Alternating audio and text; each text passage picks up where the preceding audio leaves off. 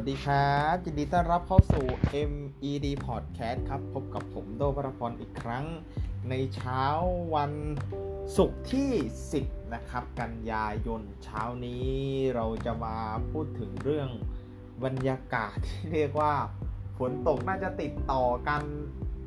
3-4 วันติดแล้วนะครับ ผมยังไม่มีโอกาสได้ซักผ้าเลยนะครับ แล้ว บรรยากาศที่มันเกิดขึ้นภายในห้องหรือว่าภายในบ้านของสมาชิกที่ได้รับฟังอยู่เนี่ยผมเชื่อว่าหลาย ๆ คนกำลังประสบปัญหาเดียวกับผมก็คือบรรยากาศมันดูชื้นจังเลย มันดูไม่สดใสดูอึมครึมนะครับ ดูไม่ค่อยระบายอากาศ วันนี้เราก็จะมาแชร์ 5 วิธีไล่ความชื้นในห้องนะครับ แล้วก็วิธีการดูแลบ้านในช่วงแบบหน้าฝนหรือว่าฝนตกนะฮะไม่ให้บ้านหรือห้องของเราเนี่ย อับชื้นที่สำคัญเวลาอับเนี่ยมันจะมีกลิ่นอับตามมานะครับ ส่วน 5 วิธีจะมีอะไรบ้างนะครับเดี๋ยวเราไปดูกันนะครับ วิธีที่1ครับก็คือในบ้านของเราหรือในห้องของเรานะครับ ควรจะมีช่องระบายอากาศภายในห้องนะไม่ว่าจะเป็นประตูหน้าตรงหน้าต่างอะไรต่างๆ นานานะครับ ช่วงนี้ถ้าใครมิได้กังวลในเรื่องของฝุ่นในเรื่องของควันที่ สามารถเล็ดลอดเข้ามาในบ้านได้นะครับ ถ้ามีบางโอกาสในช่วงเช้าที่แดดออกเนี่ยนะครับ ก็ควรที่จะเปิดหน้าต่างหรือเปิดช่องที่จะระบายอากาศในห้องนะครับอย่างสม่ำเสมอเพื่อลดปัญหาบ้านหรือห้องอับชื้นที่สำคัญเนี่ยจะเป็นตัวที่ช่วยลดการสะสมของเชื้อโรคนะครับ แล้วก็ ลดกลิ่นอับ แล้วก็หมดปัญหาที่จะเรียกว่าแดดตอนเช้าหน้าบ้านของเราหรือว่าห้องของเราเนี่ยอาจจะไม่ค่อยร้อนมากนะครับ จะเป็นผลดีมากกว่า อย่างที่ 2 คือถ้าบ้านใครมีตัวที่เรียกว่าพัดลม ระบายอากาศหรือพัดลมพัดลมดูดอากาศนะครับที่ดูดลมจากภายในห้องออกจากนอกห้องที่หลาย ๆ ท่านอาจจะเคย เห็นในห้องสมัยก่อน หรือว่าในแบบอาคารสมัยก่อนนะครับ ก็การติดตั้งพัดลมระบายอากาศในห้องที่มีความชื้นสูง เช่นห้องน้ำหรือห้องที่แบบมีกลิ่นคุ้ง เช่นห้องครัวไหนฮะ เป็นการช่วยลดปัญหาการอับชื้นภายในบ้านได้เป็นอย่างดีเลย เมื่อเราอาบน้ำหรืออะไรก็แล้วแต่เราควรที่จะระบาย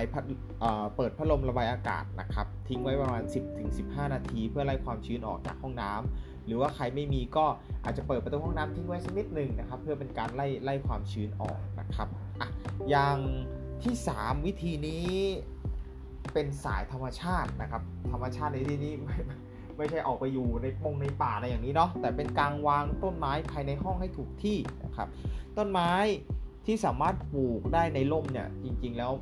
มีหลากหลายชนิดด้วยกันนะครับ นอกจากจะสร้างบรรยากาศภายในห้องให้ดูแบบร่มรื่น น่าอยู่แล้ว แต่ต้นไม้เหล่านี้เนี่ยจะชอบคายน้ำออกมาด้วย ดังนั้นเราควรวางต้นไม้ในที่ที่แดดส่องถึง เพราะในต้นไม้เนี่ยนอกจากช่วยฟอกฟอกอากาศแล้วยังช่วยดูดซับกลิ่นอับชื้นได้ดียิ่งขึ้นด้วยนะครับอะและอย่างที่ 4 ครับควรที่จะนำสารพวกดูดความชื้น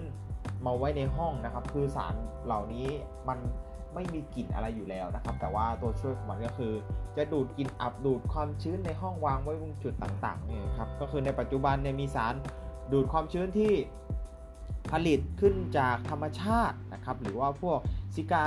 ซิกาเจลหลากหลายยี่ห้อนะซึ่งแนะนำให้แบบใช้สารดูดความชื้นที่ผลิตจากธรรมชาตินะครับ มากกว่าเพราะนอกจากจะมีประสิทธิภาพดีแล้วนะครับ ยังปลอดภัยต่อร่างกายของคนเรามากกว่าอีกด้วยนะครับ อืม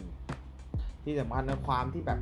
สมัยก่อนสมัยโบราณเขาจะชอบเอาข้าวทรงข้าวสารมาวางไว้ตามบ้านถูกไหมฮะวางไว้เป็นถ้วยลงถ้วยเล็กๆนะฮะก็เป็นหนึ่งในเครื่องมือที่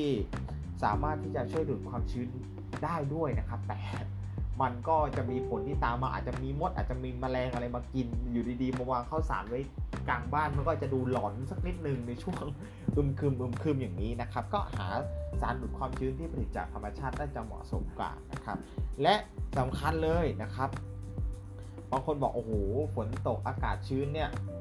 น้ำเย็นเลย แต่บางคนเนี่ยไม่ชอบน้ำที่แบบเย็นจัดถูกไหมครับ ที่สำคัญเนี่ยการลดความชื้นอีกหนึ่งวิธีที่ทำได้คืองดการอาบน้ำอุ่น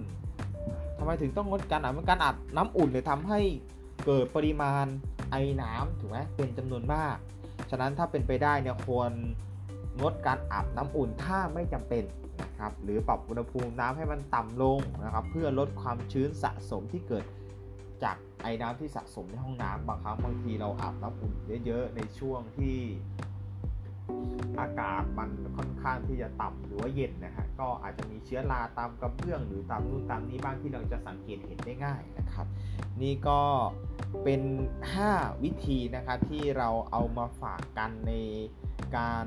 ลดความชื้นหรือกลิ่นองค์กลิ่นอับที่เกิดขึ้นภายในบ้านหรือในห้องของเราในช่วง